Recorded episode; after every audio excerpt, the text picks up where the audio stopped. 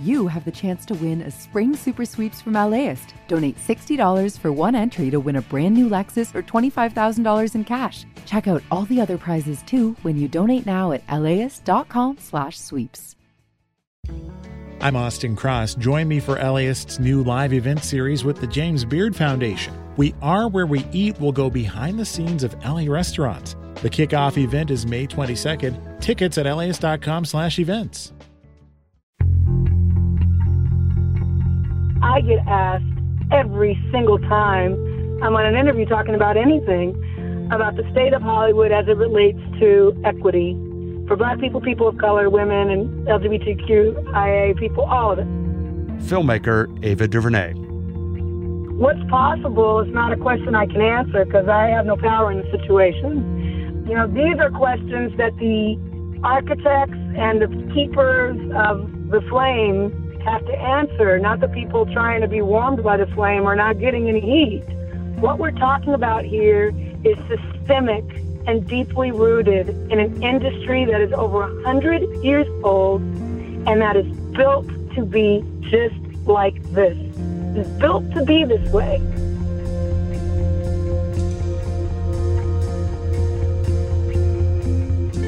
I'm John Horn. The pandemic has forced Hollywood to rethink pretty much everything it does to keep actors and crews safe. Sets and sound stages are going to operate totally differently, and who knows when or even if movie theaters will reopen again and if people will go back into them. But if the industry can also use the shutdown to look forward, maybe the changes will be lasting and meaningful and not just some sort of temporary workaround. And that includes change that finally results in equity. But what would it take to uproot a system that has been in place, as Ava DuVernay points out, for more than a century? This is Hollywood, the sequel. Welcome to our new podcast from LAist Studios. Each week, we're asking some of the sharpest minds in the entertainment business how they might use the shutdown to confront and try to fix what's broken in Hollywood. For its entire existence, the entertainment industry has failed to represent all voices. Now, as Hollywood reconsiders its future, it has a chance to welcome those who have been excluded. And against the additional backdrop of the Black Lives Matter movement, we wanted to explore how and if this moment might be the one that finally results in real systemic change. And that's where we'll begin with director, writer, and producer Ava DuVernay. Her work includes Selma, When They See Us, and 13th. And I reached her as she was on her way from one meeting to the next, because even though traditional production has been halted, Ava is still really busy for me, I'm I'm a alpha type personality, so sitting around and thinking about it gets me in trouble. Um, I do much better when I'm actually taking action in some way. In April, her media company, which is called Array, launched a $250,000 arts fund. It's giving out $10,000 grants for creators and organizations telling stories of underrepresented communities especially those impacted by the global coronavirus pandemic. And then, in early June, she started the Law Enforcement Accountability Project, also known as LEAP. It was uh, a life saving measure, truly, for me, because I was really uh, kind of losing it with the, you know, deep grief and rage, you know, that in some ways really came to a head for me personally in watching George Floyd's murder on tape. LEAP is an initiative that empowers artists. They could be filmmakers, they could be playwrights, might be poets, to tell stories about police violence. I'm very used to watching violent racist images for my work. Watched thousands of hours of it for our 13th, you know, for Selma, for When They See Us. Um, but that piece really um, brought me to my knees in a way that I didn't recognize within myself. And interrogating why this one was different, what I came up with was the um, the muscularity of the image. You know, that image of the cop cavalierly murdering a man who was begging for his life with his hand in his pocket and his sunglasses on his head that never moved. that um, evil, as I saw it, that complete and total disregard for human dignity, um, was something that I felt like I hadn't seen framed quite that way um, as it relates to contemporary images. And this was just so perfectly framed that it, it, it made me realize, wow, we don't ever see these officers.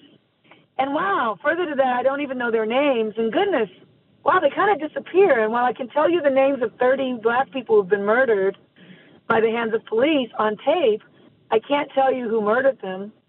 And so the Law Enforcement Accountability Project really came out of all of that thinking and that pain and it came from a place of saying these people who murder black folks who are unarmed uh, in instances where we are fortunate enough to have a tape to bear witness, those people should not go unknown and unnamed. And that what the police unions and police departments and the courts won't do, that the people can do and artists can do. Artists holding officers accountable by making work that makes sure that they can't disappear. What can narrative storytelling do that history or journalism can't? It's the emotional connection. We have actors pretending to be people in these situations, and it allows you to enter in and feel the blood pumping and the heart beating and the tears that fall down the face and and what that experience is like which is different from what history books and journalism, good journalism, can do on its surface. And, you know, both of those are, are great inspirations and take us far. But I think the narrative storytelling, to have human beings embodying the feelings and emotions and experiences and, and memories and grief and rage and anger and hope of other human beings is a unique practice and is, is why storytelling um, is so important and why I think it's vital that we apply that aesthetic to issues of justice. The thing I've been thinking about a lot is how what we've seen in the past has normalized ways of thinking about institutions. And I was thinking about the whole idea of rogue police officers and how they've been glorified in movies like Lethal Weapon or Dirty Harry or Training Day. I wonder if the business itself has told a story specifically about police and the heroic police officer who goes rogue that has been around for too long that has really kind of ingrained itself in the way we think about the police? I think certainly the images from Hollywood have, have contributed in, you know, a major way to the way that people think about police. But really, it go it's a real world context that contributes to the way that people think about police because I grew up watching movies, watching those rogue cops and, you know, heroic cops. But I also grew up in Compton and experienced what real cops were like in my neighborhood. And there is no film um, or no television experience that can capture real lived reality. And so I think there is a bit of an overestimation about the. Um, well, I think the conversation is preferential when we talk about the impact of film and police. It centers a point of view of folks who feel in their real life that they're safe with police, right? It doesn't speak to people whose real lived experience is one of fear of police and that they feel in danger by the police. So growing up, when I would see those lethal weapon and those images, it felt cartoonish and like fantasy to me and not rooted in any kind of reality. So I would just say, when we have all this conversation about the effect that these images of police have on the culture, that is speaking to a very privileged part of the culture that feels safe around police. Um, to that end, you know, certainly there's been a lack of, of any genuine effort to understand, to decipher, to deal with images of, of the police in the way that they really are in the world. Just as there's been no real understanding by Hollywood to, you know, truly and consistently portray the reality of pilgrims or pioneers, what they call pioneers or settlers or cowboys, not often portrayed with the nuance that they have in the lived world of people of color.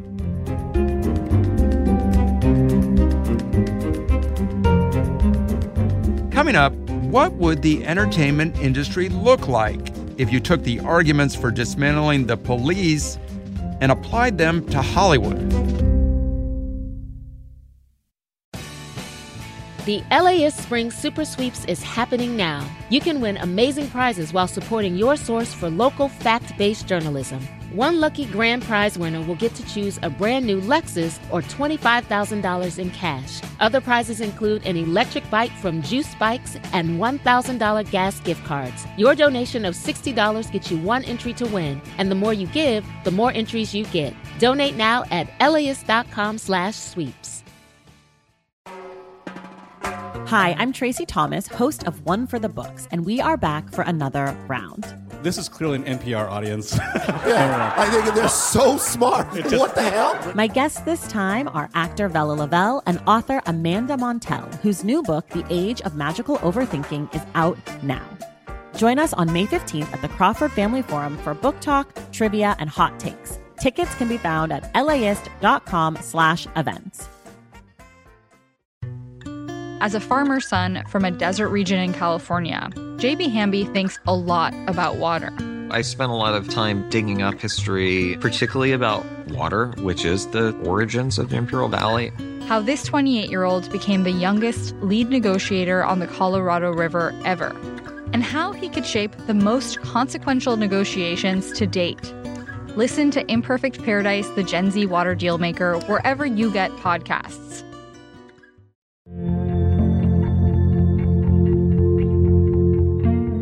Well, it's my favorite place in the world. It's it's uh, I built the place that I couldn't find.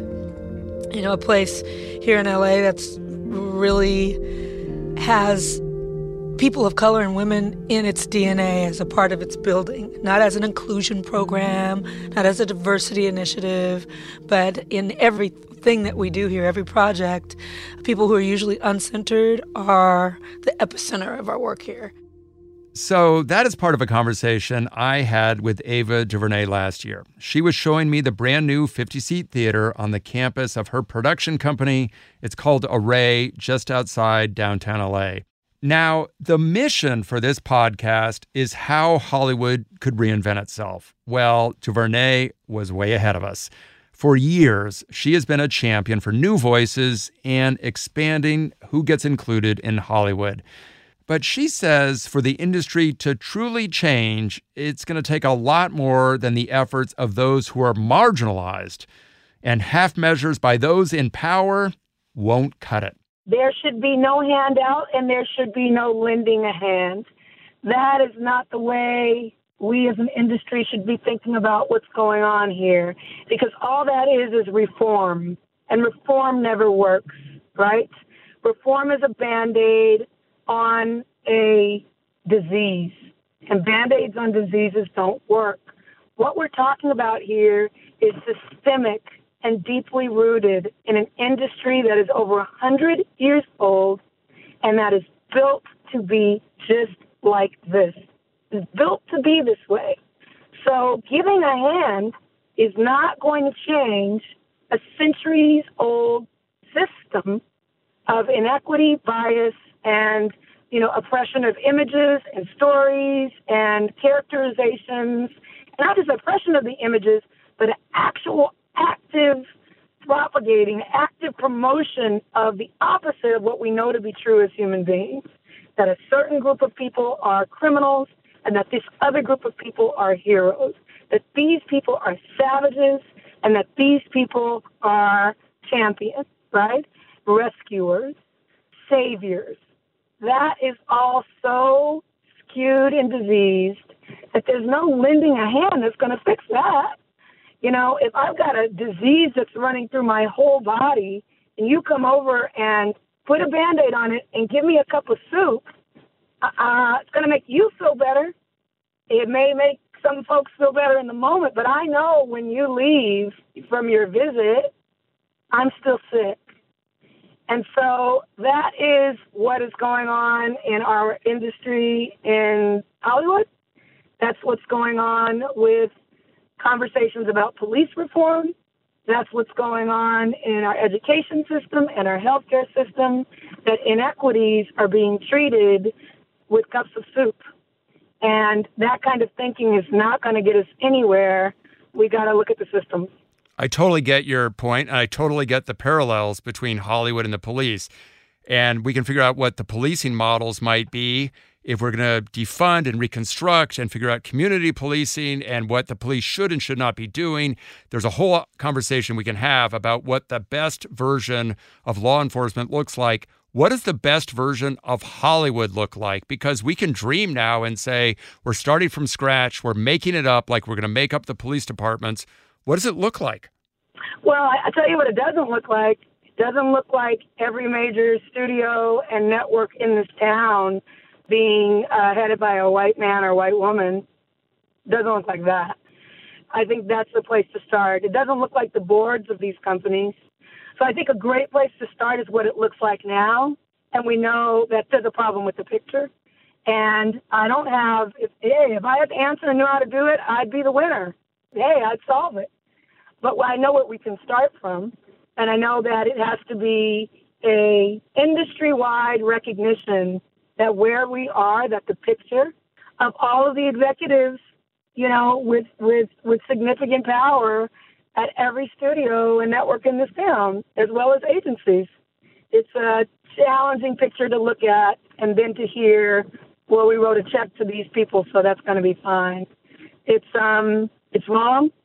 I think there are good people in those positions. And those people have to say this is wrong. And until that happens, the rest of it is just reform band aids and cups of soup, and it, it doesn't really hold much water with me. You just got elected to the Academy, a motion picture arts and sciences board. What can organizations like the Academy do? I don't know. I mean, change the picture. and so, in order for that to happen, there needs to be other people at the table um, it's the first step. You know, it's the first step. You have to have, um, you know, different kinds and cultures of people um, thinking about about the way forward. And if that's not happening at any company, any guild, any union, any agency, any organization in our town, if you look around the table and there's one person of color or zero people of color or two people of color, if you're at a table with 20 people, that ain't it. You're not doing it. You're doing enough to make yourself feel better, but you're not actually moving this thing forward. So, what does it take to actually move that goal forward? DuVernay and her movie Selma were a prominent example of a movie starring black actors that was almost completely snubbed by the Oscars in 2015. It won one award for Best Song. And that year, all 20 of the acting nominees were white. And that's how we ended up with the Oscars So White movement and hashtag. Now, five years later, DuVernay is not only on the board of the Academy, but she also sees other reasons to be optimistic, even if she knows that progress could be really slow. It's not going to be done overnight. It's not going to be done overnight. But I commend companies who are actively putting protocols in place to do it and processes. Like, it, you can't just say it because those are words. I need to see the plan. And for all of my challenges with the Academy, out of the Oscar So White movement of a few years ago, they put a plan in place. For whatever you think of the plan, they said, okay, we're going to make a plan and we're going to work and we're going to stick to it and we're going to try with processes and protocol and policies and I don't see that hardly enough um, elsewhere, especially at the studios and networks. Um, a check is not enough. A statement is not enough.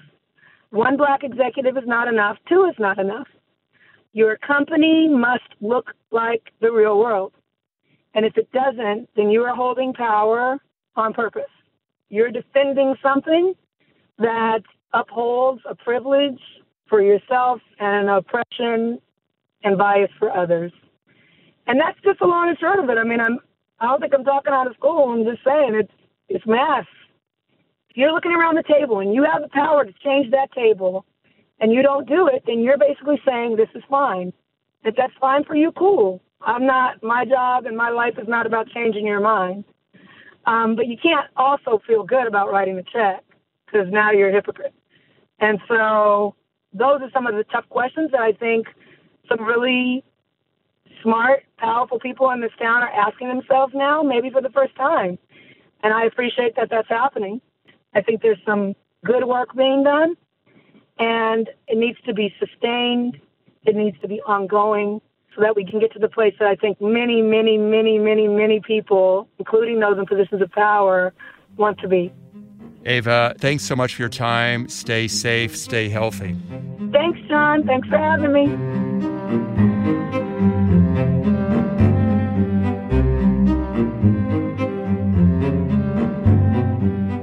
In the coming weeks, we're going to delve into how the business structure of the entertainment industry will have to change.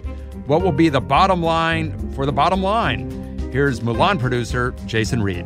We're not going to have the kind of grosses that we would have had we released it in March and before all of this happened. And that there's going to be that asterisk next to every movie for the foreseeable future.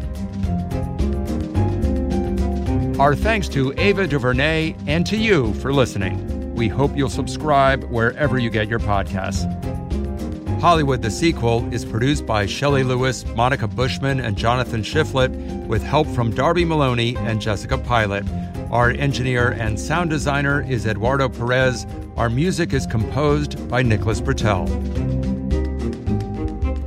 Hollywood the Sequel is a production of LAist Studios. I'm John Horn. See you next time.